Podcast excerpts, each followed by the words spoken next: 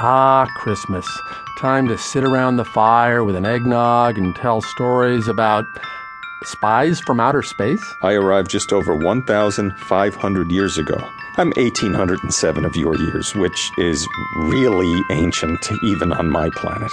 Today in Studio 360, we present a brand new kind of holiday tale. What planet are you from? We call it Vrhungul. And we'll meet an artist and a scientist, both Earthlings, who use E. coli bacteria to make their artwork. People are all creeped out. They're like, ew. And then they see it and they'll say, look at how beautiful this organism is. And later in the show, Regina Spektor performs live singing about her favorite supreme being. When presented like a genie who does magic like Houdini or grants wishes like Jiminy Cricket and Santa Claus, God could be so hilarious. I'm Kurt Anderson. That's all ahead today in Studio 360, right after this.